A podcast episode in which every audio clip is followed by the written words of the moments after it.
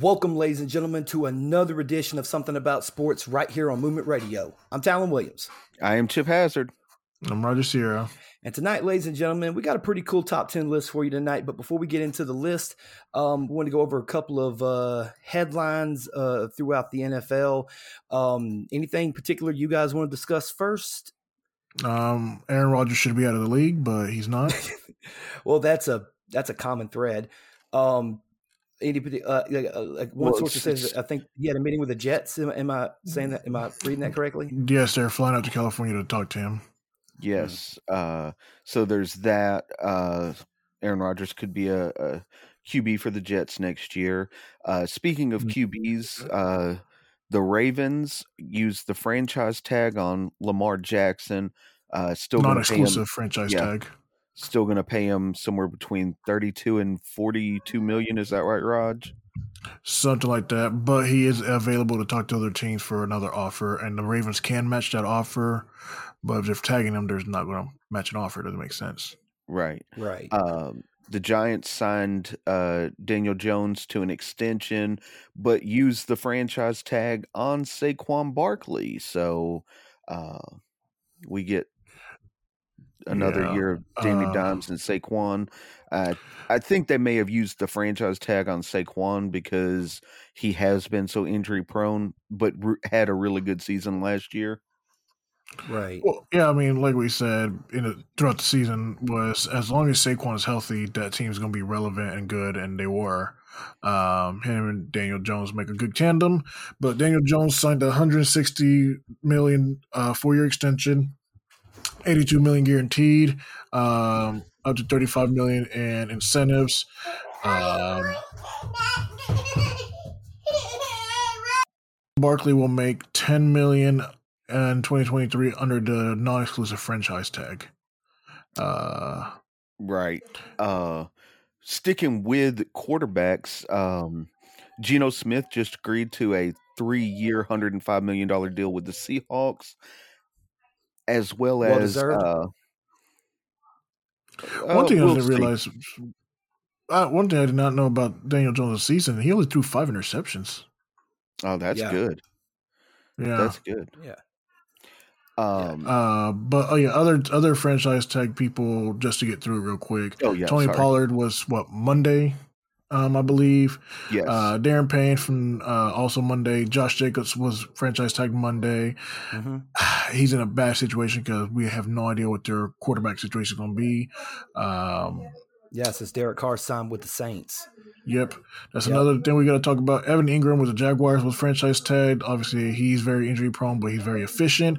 Hopefully, they can figure something out with him because Trevor Lawrence likes them, so they use them efficiently. But those yep. are the major ones. Um, the Bucs and the and the Titans, I mean, are going through a full rebuild right now. The Bucs are releasing a crap ton of people, and the Titans are shopping Derrick Henry.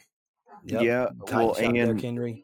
Um, the Dolphins are releasing people as well. Yep, Byron uh, Jones. Yep. Like, well, Byron Jones can't play though. Yeah, he can't run or jump at this point. You know, so it makes sort of sense. I mean, it's a dick thing to do, but it sort of makes sense. Also. Right. It frees up like thirteen uh, million on their cap. Thirteen point three. Yeah. Yeah, and they're still up. Or thirteen point six. I'm sorry. Yeah, and the Dolphins are still up in the air with Tua. Uh, rumor is he could be traded. Um, to the to the to Vegas. Yeah, Raiders. Yeah. Well, see, I've heard see from from from uh, the groups that I'm in on uh, Facebook, the Dolphins groups, and they may be lunacy. I mean, who hell who knows where they get them sources from? But the three main ideal destinations, if people were going to trade for Tua or trade Tua, would be uh, what we talked about, Vegas. Um, which I don't mean. I guess it's better to trade in the conference and not the division because obviously I don't think the Dolphins. Which really, I mean, really, I mean, if Aaron Rodgers, if, if we play the hypothetical, if Aaron Rodgers goes to New York, you got Josh Allen in Buffalo, you got Mac Jones in New England. Obviously, they're not going to trade him within the division, nor I don't think that they would. Um, but from what I've seen, they're talking L.A. They're also, I heard Arizona was another possible destination. Um, and then I seen Tampa was a destination, considering that Tampa, um, as of now, still no Tom Brady. Don't know, you know, of course, he, he announced his retirement, but then he announced it last year. year's. We'll see what happens. Um, but those are the three that I've heard. I've heard Vegas, I've heard Arizona, and I've heard Tampa Bay. Um, I even heard another, somebody had a theory about the Dolphins possibly trading up because they really don't really have that much draft capital, if any, to speak of. Um, but possibly trading players and future picks to get into the first round of the upcoming draft uh, in a high spot within five to seven or something along those lines, where they're going to try to go after a quarterback, whether it be it ain't going to be Bryce Young or C.J. Stroud. I think they're going to be one. I think they're going to be the first two quarterbacks taken off the board. Although people have said that Anthony Richardson's uh, stock has risen due to his performance at the combine. Um, but we'll certainly see what happens. I see, but in order for in order to get that to move heaven and earth to get like a top prospect quarterback, I mean, the Dolphins have great players on defense. You're going to have to give up a bunch of defense or give up Jaylen Waddle. You know what I mean? Like you would have to be because no one's going to want just Tua. Like, oh, you're shopping Tua? Okay, we'll give you that. Just say the Chicago Bears. Yeah, we'll give you the first overall pick. Uh, you give us Tua, you give us Jaylen, you give us uh Jaelan Phillips X. You know, pretty much a king's ransom, basically. Um, I don't know if that's I don't know if that extreme is going to happen, but uh, we'll certainly see. Um, but, yeah, I don't uh, think that's going to happen. No, I, I, think it, will just be. I think it'll just be Tua and picks uh, if they do decide to move up. But I, I, we don't have picks to work with though. That's just the thing. We have they're gonna they're gonna have to very little to no draft capital. Yeah, they're just gonna have to use future picks. Um, mm. But uh, also the uh, Jaguars wide receiver Calvin Ridley was reinstated. Uh, this was uh, yesterday. He got reinstated, and just a tad bit about uh, the combine. Uh, Stetson Bennett did apparently did really well at the uh, combine. Bryce Young uh, did really well, and his official measurement is five ten and one eighth inches at two hundred and four pounds. Everybody said he was shorter than that, but you know we'll see. And uh, Florida's Anthony Richardson actually uh, was the top quarterback of the combine. Uh, he set uh, QB marks for vertical and broad jump. Uh, he now holds the records for those. Yeah. Uh, the best thing so far for me that's been out of the draft is Lucas Van Noy. Uh, yeah, Lucas Van, Lukas Van Ness being a super surprise for me. Yes. Uh, yeah. Super fast, super strong, agile. Um, really was a surprise for me and also um shoot who was it? There was another one um trying to think about it off the top of my head and i keep forgetting. Um ah, it was another defensive player they say uh, mm-hmm. Texas's uh, uh Bijan Robinson Smith, was Nolan Smith. That's Nolan Smith. Yeah, yeah, yeah. Uh, they say Bijan Robinson uh, says his versatility creates a very, very high value, and that he is actually now slated. He's ranked currently by Mel Kiper Jr. and Todd McShay over at ESPN Draft.com. He is ranked the number sixth overall best draft prospect. Um, now it just depends on which team needs a running back um, which well, anybody I mean, who gets him gets a steal if they take him really if they take him high. I, I think it'll be a steal because I mean he's a very very versatile running back. Chip, you know, you've watched him play at Texas. Yeah, yeah. Bijan is is a good two way player. He can play uh, running back or from the slot. So whoever gets him, it's it's gonna be good. Um, because he's he's he's a good, a really good runner. Um, but he can also catch the ball really well. So, right. Uh, um, but I think that's about all of the uh, the news for now. I'm not seeing anything else. Uh, you guys got anything else real quick? No, no. I was just gonna uh, go back to uh, Tankathon real quick, and there really hasn't been that many big changes other than Anthony Richardson jumping from like 13th or, or like 22nd overall to now they got him going seventh to the Oakland Raiders now jumping uh, Will Levis, and they're saying Will Levis could possibly be going to the Carolina Panthers at nine. So a whole lot of you know mixing and things of that nature. Um, they actually have because now the Houston Texans uh, have the number two pick and the number twelve pick. Uh, the Houston Texans are still at this point still taking uh, as of this mock draft Bryce Young, quarterback out of Alabama, and also uh, at the number twelve pick picking up Quentin Johnston, wide receiver from TCU. Um, Yeah. and of course the Dolphins have a first round pick, and uh, I don't. Does Denver have a first round pick? Uh, let me look through here. Late Uh, one. Uh, I'm looking through here now. Mm, No, we don't have a first round this year. Mm-mm. no, yeah, you you traded the fi- yeah you traded the fifth pick to Seattle. That was part of the Russell Wilson deal. Yeah, uh, your pick, right? Uh, the the Broncos don't have a pick until It's the third. Doesn't matter.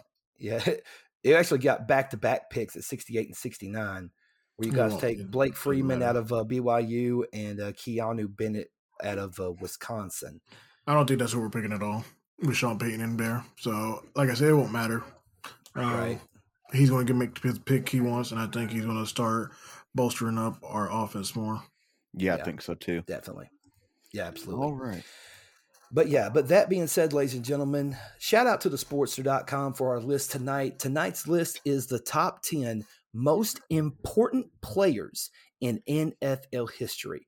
From the plays to their overall impact, these 10 players shaped the NFL into what it is today. Now, it's always something to try to rank the best players in the NFL. There can be debates on the big guys, but it's generally easy to pick who can rank among the greatest. But when it comes to the importance, well, it's a little bit trickier. Most of the important figures who created the NFL are normally the behind the scenes folks, coaches, executives, and others who made the league what it is today and not the players. Yet some players did make a huge impact on the NFL. It wasn't just their style of play or how big of a star that they were. They shifted up a certain position. Uh, they created a new rule or two or three, or in one case, even coined the term that became a football uh, pr- Part- parlance. Parlance. Parlance. I I think it's how it's pronounced. Thank you. It's tricky to tell, but these 10 players ranked as likely the most important NFL uh, players in history in many ways. And without these players, pro football today would probably look a whole lot different. So let's not waste any time. Let's jump straight into this list. This is the top 10 most important players in NFL history. Uh, which one of you guys want to take the first one or not? But not not our picks. Yeah, these aren't picks. Uh, These are from yeah, these are from the Sportster.com. Uh, Michael Weiner was the uh, writer of this piece uh, from August second, twenty twenty two. So let's jump on into it. Which one of you guys want to take the first one? Um, I, I guess I will. Uh, first off, we're going to talk about Don Hutson. Now, this was from a bygone era. None of us were alive uh, to witness this man play. But um, without Don Hutson, the Don't wide receiver, as we know, it, may not exist. Uh, the fir- the first Green Bay Packers legend Hutson was drafted by the team in 1935 and played his entire 11 year career for them. So what was that about 12 games? uh, Something But- like that. uh, he was the first man to get a thousand yards receiving, creating many of the pass routes that are still used today. A three time NFL champ, Hutson set records that stood for decades, with his greatest impact being shifting up what a ri- wide receiver should be. A charter member of the Pro Football Hall of Fame, Hutson's legacy has been emulated by every wide receiver since. Uh, now, unfortunately, I, I have never seen him play. I've never seen him play on tape. Uh, obviously, not in person. Mm-mm. he said cap. Are you telling me you watched this man play? Nah, you no, know he out said he watched you play. you watched him play. You was out there watching him play. I bet you in the background of this picture of right here, somewhere in the background. I am. Look, three rows back, four four seats over. I can tell. You can see me back when he had the mohawk. yeah, with the movement radio hat and everything. Yep. the time traveler. Hey, this shit. Hey, that shit's real. Anyway, no. Um, but Don Hutson, Hutson, Hutson, Hutson. Um, overall, I mean, you think about like his contributions to the game. Um, you know, and not only was he a player for the Green Bay Packers, he was at, and he was also a coach. Well, he was an assistant coach for the Green Bay Packers from 1944 to 1948. Uh, three-time NFL champion, two-time NFL uh, MVP at the wide receiver position, which that would never happen in today's day and age because of the quarterback bias. Um, eight-time first-team All-Pro, four-time NFL All-Star, eight times receptions leader, seven times uh, leader in receiving yards, and nine times in receiving touchdowns.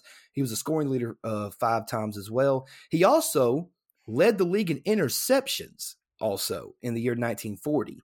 Um, and he's part of the Green Bay Packers Hall of Fame. The number 14 has been retired.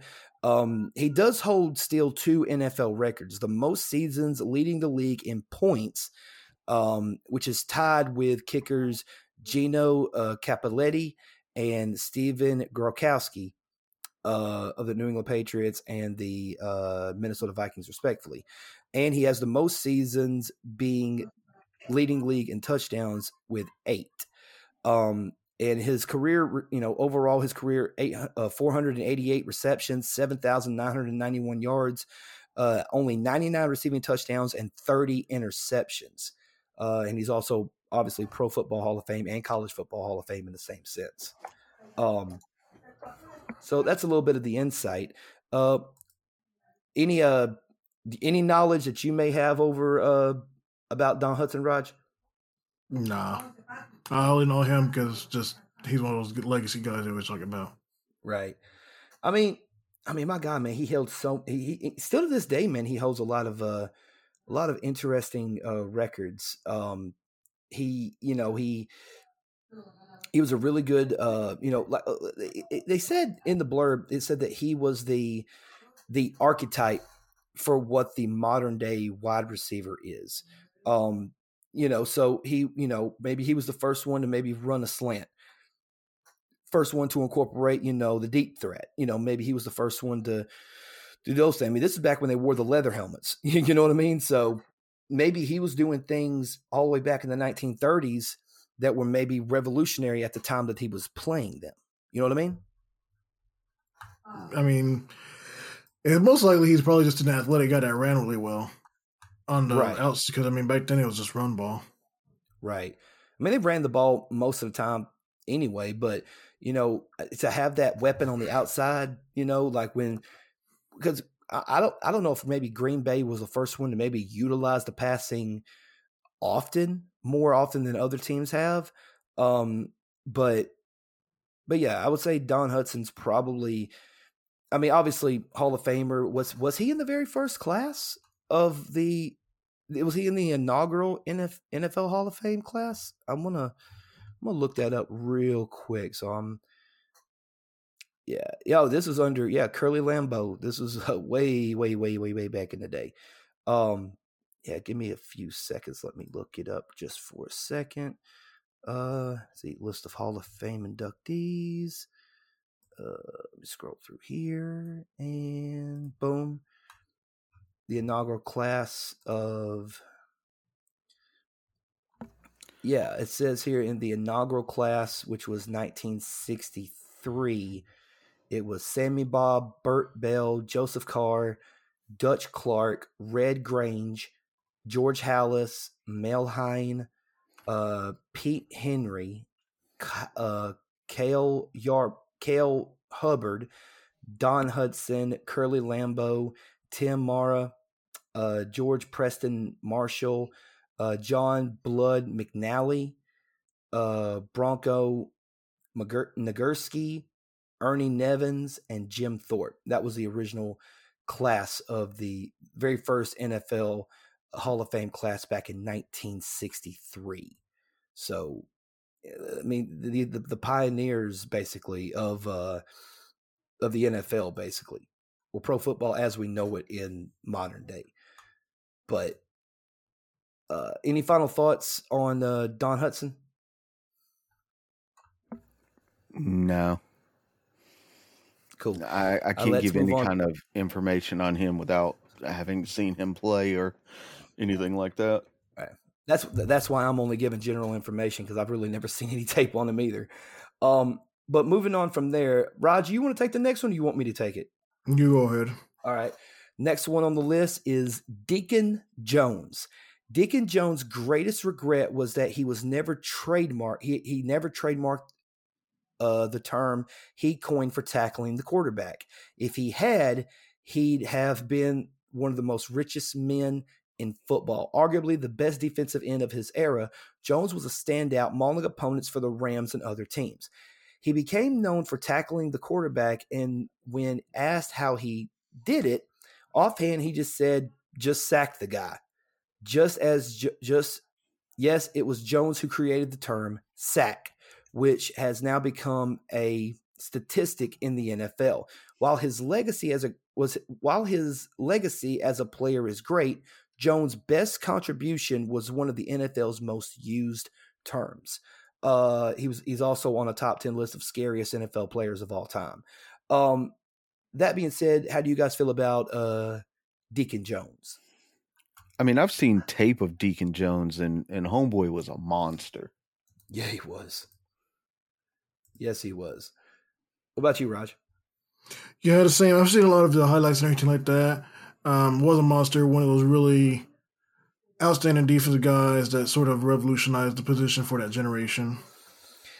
Right. Unfortunately, the the, the career highlights and statistics that they give me here, um, he was obviously he was a two time uh, NFL Defensive Player of the Year, 1967 and 68, five time All Pro, uh, three time second team All Pro, eight time Pro Bowler, five time NFL sack leader, um, and then also the the 60s All Decade team, the 100 the 100th anniversary team.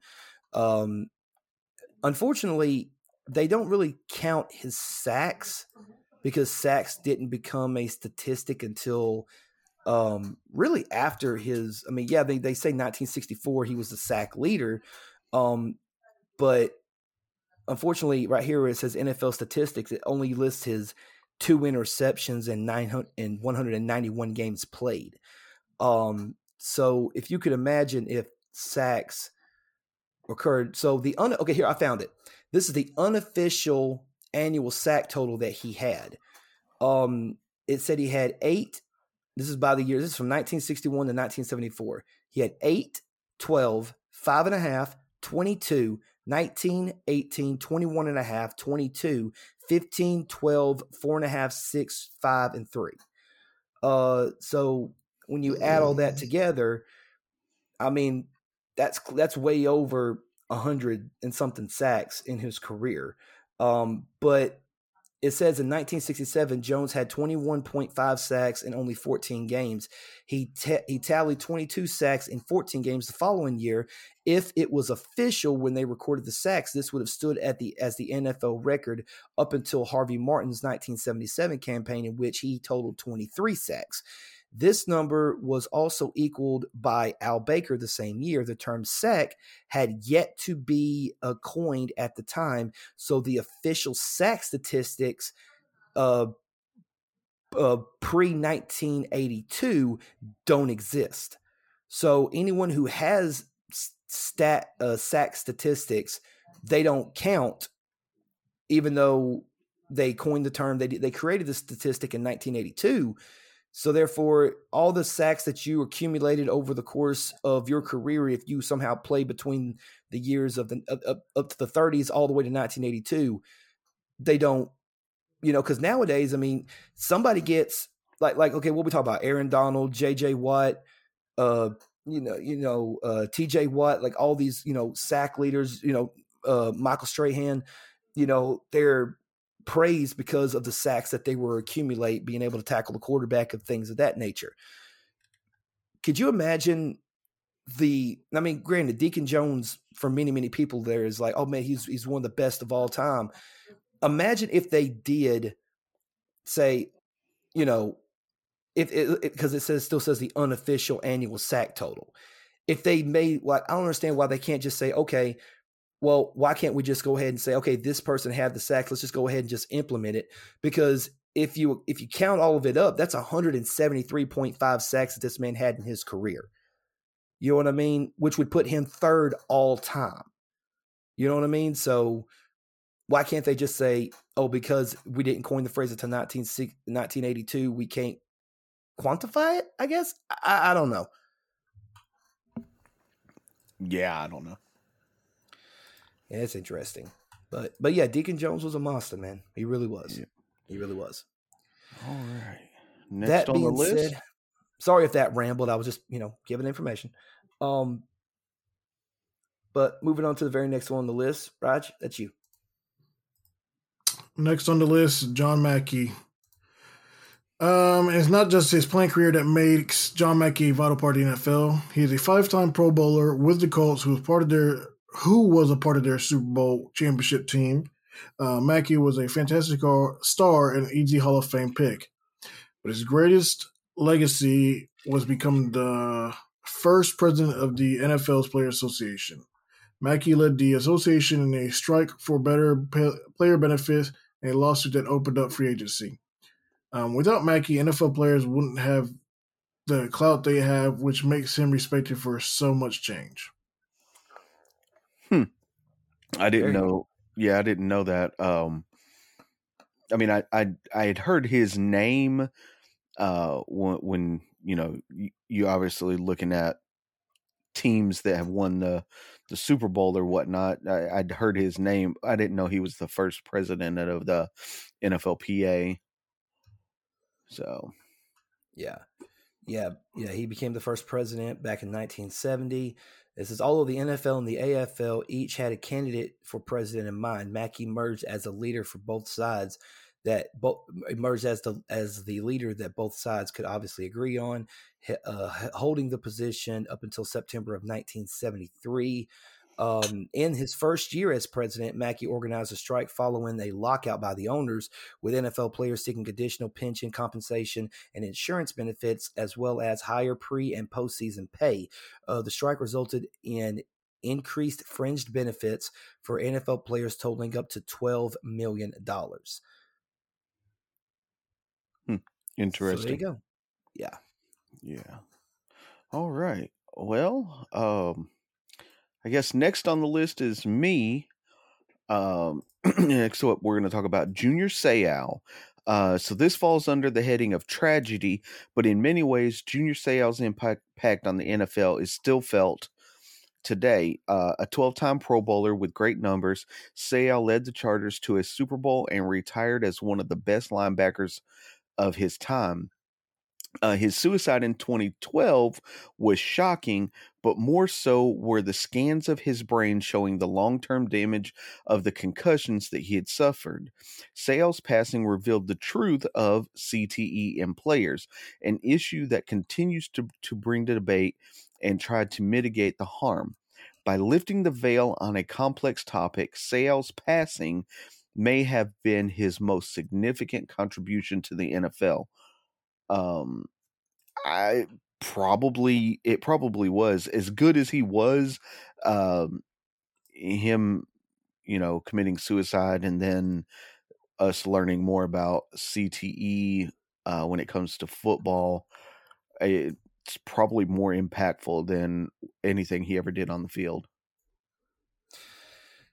Yeah um yeah cte was like i mean mostly when you hear about CTE, um, and there's been a lot of players who've played football who um, w- did have CTE, and then some of them, you know, some eh, some of them just deleted themselves pretty much. I mean, Junior Seau obviously took his own life. Andre Waters uh, later on after he committed um, after he uh, killed himself. He had it found out that he had CTE. Mike Webster, the Pittsburgh Steelers, also had it. Uh, Jovan Belcher was probably one of the most infamous ones um, for the simple fact that he actually um, killed his his wife and then drove to the facility uh, because he was playing for for Kansas City at the time. Drove to the facility and shot himself in the head in front of Coach Andy Reid and uh, Romeo Crennel. I think no, he wasn't there yet. I'm sorry. Uh, whoever else was there with him, but yeah, um, just you know, it, it's it's it's it's it's a bad thing to think about, you know. But that study, with especially with Junior Seau, it allowed players to look more into like their mental health, their benefits for you know like do we change we need to change the equipment around we need to get better equipment you know and, and things of that nature um and there's people right now who are dealing with cte because cte and we later learned this i think it was a, a ucla did a study where cte if you if if players have cte it could also lead to them also having als as well i don't know if you guys uh, I've heard that story, heard that report or not.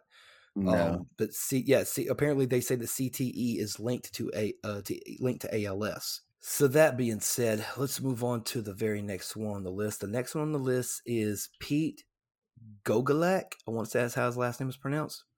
Um, for decades, kickers in the NFL used a variety of styles that made that made field goals anything but a gimme. Then Pete Gogolak came along. His soccer style kicking helped the Bills two time AFL champions with some terrific accuracy. Excuse me. It was Gogolak who showed this powerful kicking style was not only more effective in hitting the range, but offered more power for long kicks. His decision to join the New York Giants in 1966 kicked off the quote unquote War of the Leagues that paved the way for the NFL AFL merger. Oddly enough, not only I'm sorry, let me read it start over. Oddly not a household name, Gogolak is critical for the look of kickers in today's NFL, not to mention the AFL merger. So, how, do you guys know of Pete Gogolak? Have you have you guys ever heard of him? Honestly, no. Me neither. Nope. Never. I'm looking him up now to see you know, yeah. I mean, I didn't know. I mean, a kicker or part of a bidding war. That's interesting. Um, if a Budapest. Okay, cool. Um, I mean, as a uh, field goal kicker, he was 173 out of 294 with a field goal uh, percentage of 0.588. So, um, but yeah, but it says right here, like what we talked about, he sparked the war between the leagues, which effectively expanded. It basically created part of the NFL AFL merger. Um, so, in a weird roundabout way, had he not been a part of it, I think. I mean, do you think the AFL NFL merger would have still taken place even without the soccer style place kicking that this guy was doing. Yeah, I still think it would have taken place. Yeah. Yeah, I do too. Raj? Yeah, because they both were failing and wanted to make money. Hey, there you go. Exactly. Um, but I mean, I guess he can. You know, I mean, he was the first one to, you know, I guess kick a long. Like I, I'm, I'm looking to see uh, he holds the Giants' all-time leading uh, scoring record at 646. He holds the franchise record for most points after touchdowns, which is 20, 277. Most PATs in a game, eight against the Philadelphia Eagles back in 1972. Uh, held record for most consecutive points at point after kicks at the time of his retirement, which has since been broken, and it was at 133 and he held the record for the most field goals attempted at 219 making 126 of them at the time of his retirement which that record has since been broken so you know just some information on anybody out there who may not know who he is i just gave you a, a little bit of information that being said, if we don't have anything else to discuss about Mr. Gogolak, we're going to move on to the very next one on the list. And Raj, I believe it's you. Uh, next on the list is Mel Blount from the Iron Curtain. Um, when you have a rule named after you, you're an important player in the NFL. Back when pass interference rules were far less strict, Mel Blount was a key part of the Steeler dynasty of the 70s. A four-time Super Bowl champion, Blount, Blount's smashing of opponents was so wild that it crafted a rule that defensive backs can only make physical contact within five yards of the line of scrimmage. While some may grouse about that today, it shows what an effect Blount had that the NFL had to craft a new rule just to prevent more from following in his wicked footsteps. Yeah, Mel Blount was another one of those uh, dudes that was just a beast. Right. I mean, you look at because he what position did he play? Was he a corner? Back. It, it was a corner, yeah. Um, I mean, but I mean, think about it, man. A lot of those, you know, players, you know, like some of the best corners or you know safeties, especially the strong safety positions. Like they, some of the hardest hitters, man. I mean, I remember Sean Taylor lighting people up. I remember Troy Polamalu lighting people up. Ed Reed would light people up. Sheldon Brown would light people up, or he lit up Reggie Bush that one play. Um, but yeah, I mean, basically, it was throughout his, you know, midway through his career, you know, when they attacked the, um, when they attacked the rule of, uh, you know, basically saying you couldn't, which pretty much became what the the jam rule, basically. Um, with you know, like you can touch them up to five yards, but then you know anything after that's pass interference, which hell, some in some cases they still call pass interference. You can breathe on somebody the wrong way, and they'll call pass interference. Um, but that's for a different discussion. Um, but, but this is because of how physical that he played. I mean, you want. I mean, that's just the way he played the game. You know. Yeah, for sure. Yeah. So, anything else on Mel Blount? You want to say, Raj? I mean, no, just wanted to part of the steel curtain. Yep. Next one on the list uh, next up is uh, Mr. Cool himself, Joe Namath. Uh, Broadway Joe. Yep. Uh, so to be blunt, Joe Namath wasn't that great of a quarterback. However, he is a key figure in history thanks to his bold prediction that changed everything. Before Super Bowl three, the AFL was considered a weak pretender to the NFL, with no one taking him ser- no one taking the AFL seriously. So when Namath guaranteed that his New York Jets would defeat the seemingly unstoppable Baltimore Colts. Uh, everyone laughed. Instead, Namath crafted a fantastic upset victory for the Jets. It not only made him a legend, but proved that the AFL was no joke, leading to the latter NFL AFL merger that changed the league as we know it.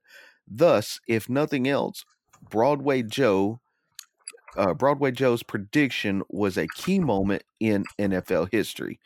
Um, yeah, I mean, you know, Joe Namath, he gets a lot of credit. Uh, but if you you look at his stats and actually go watch, go back and watch him play, he wasn't uh, uh setting things ablaze uh per se. But no. I mean, I, he he was he was decent for his time. Oh yeah, I mean, I mean, but at the time, this was again back in the 1960s. You know, he was. Can we can we say he was one of the? uh How can I say this? Could we say that he was like the first like star, like superstar kind of, you know, quarterback? Because you know he had the mink, he had the glasses, you know he you know he had that swag about him. Uh, we, was he was he really the first one to like really like have that persona as at the quarterback position where it was like it's cool to be the quarterback? Uh, um, Staubach. Yeah, Unitas. But but but he wasn't. They weren't as flashy as as as Namath though. But they were superstars. They they were superstars. Uh, Namath just made it flashy. Yeah. So, so, but that, but that's the question I'm asking: Was Joe name is Joe Mason? It's like that first flashy quarterback that people, you know, um, you know, because I mean, again, man, uh, uh, like what we said, we talked about it a couple of weeks ago um, when we talked about the greatest Super Bowls of all time. When he made that prediction, you know, everyone just like just scoffed at him, just laughed at him. No one took him seriously. And then they come through and they beat the Baltimore Colts when no one thought that it was possible, you know.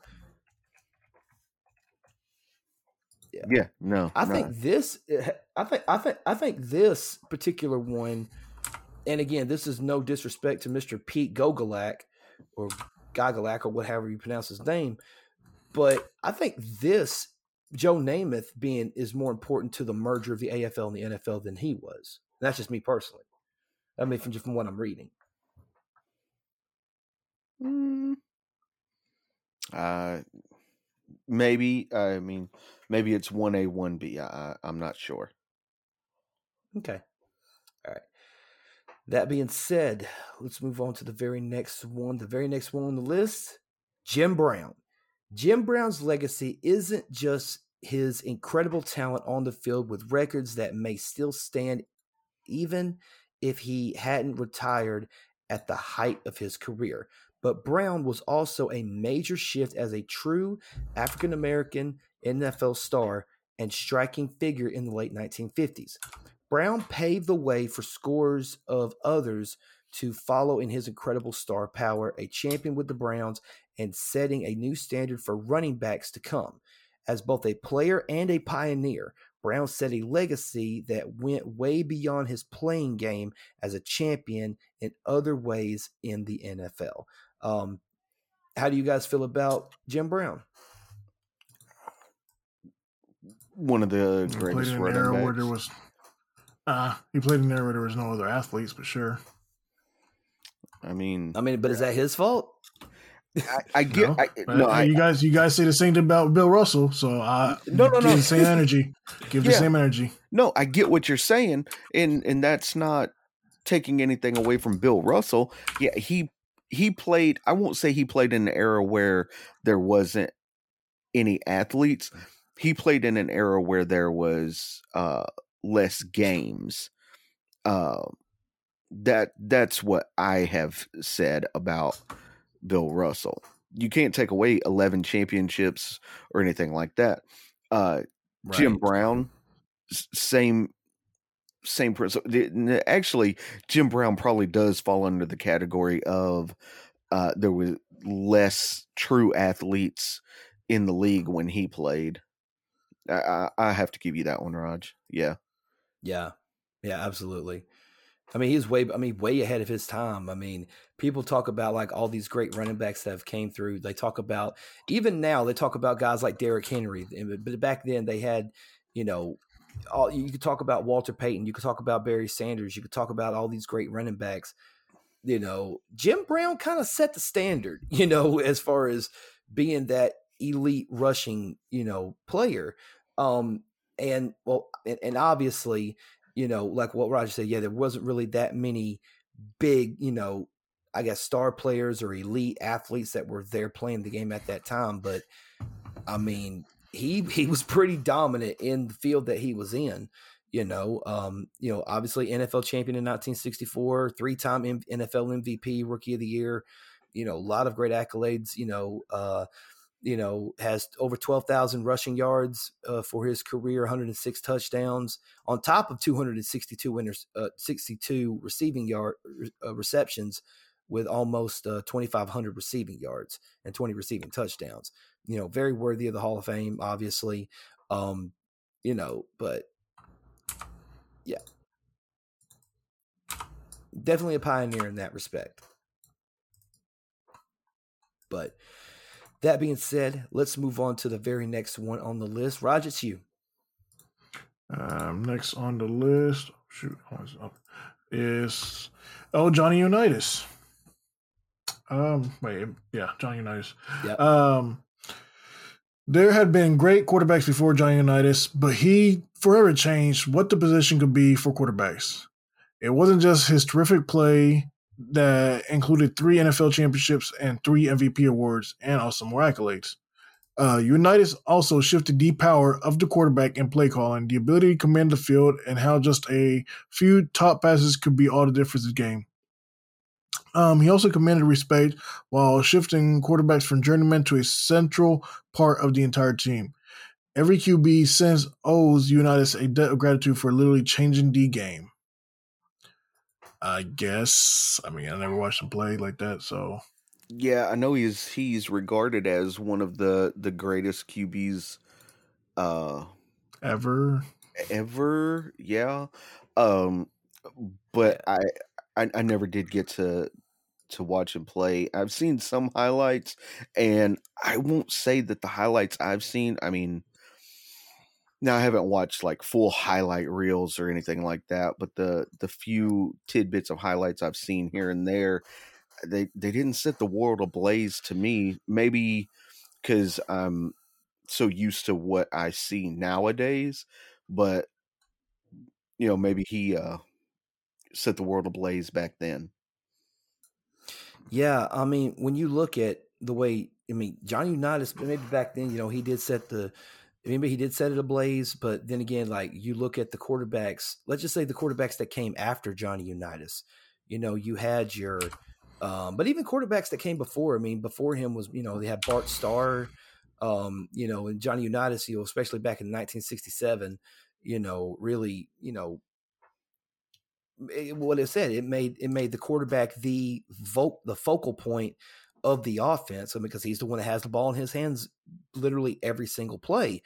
Um, so when you look, because I mean, you think it went from john Unitas in the in the '60s, in the '70s, Terry Bradshaw kind of mimicked a little bit of Unitas, you know, and then other players from the '70s also kind of mimicked that style you know so if you could take like an archetype of like that old school pocket presence you know thrower of the football a lot of the attributes can go back to johnny unitas because of the way that he played the game. Now he now he wasn't like a stat machine um although he did lead the league in passing yards and touchdowns four separate times um you know, also, you know, like what we said, three time NFL MVP, did win Super Bowl five with the Baltimore Colts when they defeated the Dallas Cowboys under um, uh, Tom Landry. Um, so, so yeah, I mean, he's he was the archetype of what the quarterback became, and then other quarterbacks have since became archetypes for further generations, if that makes sense. Yeah, I can see that. Yeah. All right. Uh, anything else you want to say about oh uh, Unitas, Raj? Johnny, you. No. I mean, I read it. okay. Didn't know if you had an extra comment or not. All right. But that being said, let's move on to the very last one of the night. Yep. Last up, we're going to talk about Jim Thorpe. Uh, so, one of the greatest pure athletes in American history, Jim Thorpe was also the first NFL superstar. Already an Olympic gold medalist and baseball player, Thorpe began playing football in 1915 for the Canton Bulldogs, who formed what would later become the NFL. Uh, Thorpe bounced around among six teams in that time, each one utilizing his amazing skills as a runner and tough fighter. He was also the first league president, even if that was mostly a show title. Yet Thorpe's prominence as a star athlete gave him burgeoning league respectability and added to his incredible legacy as he helped create the NFL that we know today. Um, now I've heard of Jim Thorpe. Again, I uh, have not had the opportunity to see him play and I haven't seen any of his highlights either. So that's that's on me. I don't even know what era he played. He played in like the early as a player, he started his playing career in 1915. Did they even have TV back then? Uh, maybe they did, maybe they didn't. I'm not 100 percent sure. Um, but yeah, but he his first his first team was the Canton Bulldogs, um, who ironically enough, from the years 1920 to 1927, which is the the team's history, um, they won five championships within that. Uh, I'm sorry, let me, let me I told a lie. Excuse me. Um, uh, they from that time he won two championships from 1922 and 1923. The entire the the the the team history as a whole, they won five championships. Please forgive me.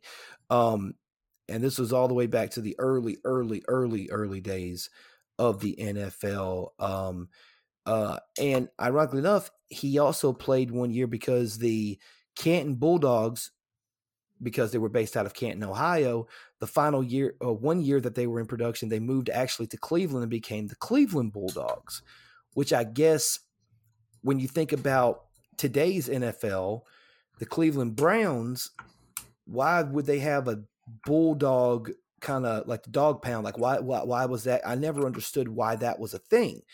Turns out the Cleveland Bulldogs, one of the very first teams, which were the Canton Bulldogs, it kind of it goes into that that mythos, if you will, of the of the team. Even though they probably didn't really have any any connection to the to the original one, because the original um the original Cleveland Browns went to uh Baltimore, Baltimore, and became the Ravens.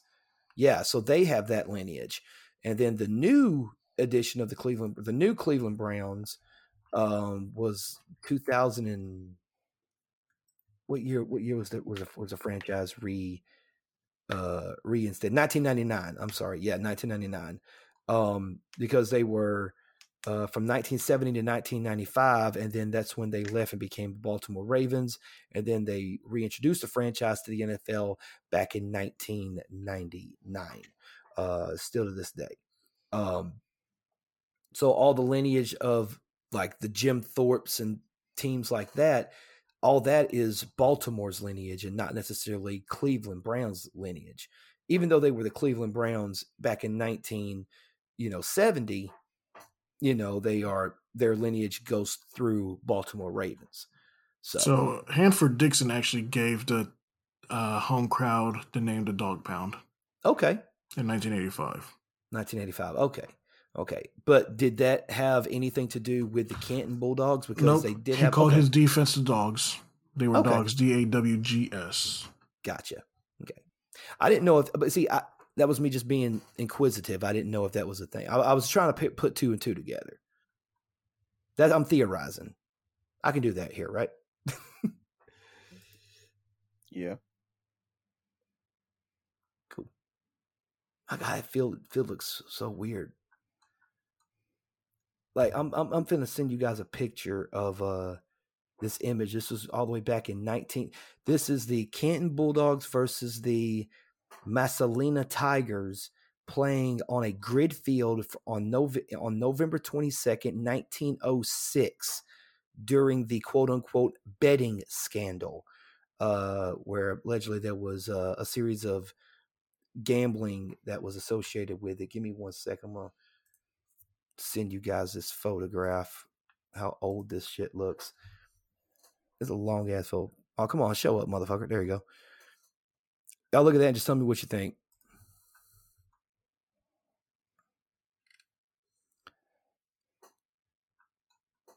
Like it looks grainy and like I don't know. It's not showing up in my messenger. Everybody's Oh, it's not showing up in your messenger? Damn it. Uh, you'll, you'll you'll see it later, I'm sure. Yeah, hopefully.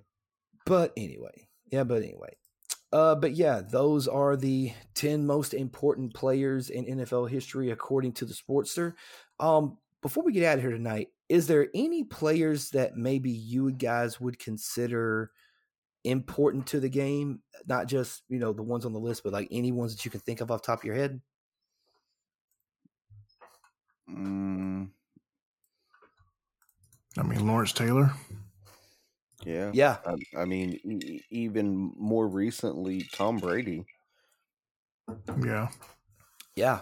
You know, I mean, yeah. Uh, the yeah, list. Lawrence could, Taylor definitely because go ahead. Yeah, I was just say the list could could could literally go on and on and on, and we just, I I, I could probably think of 50 that I think are important. We just don't have time to talk about them all.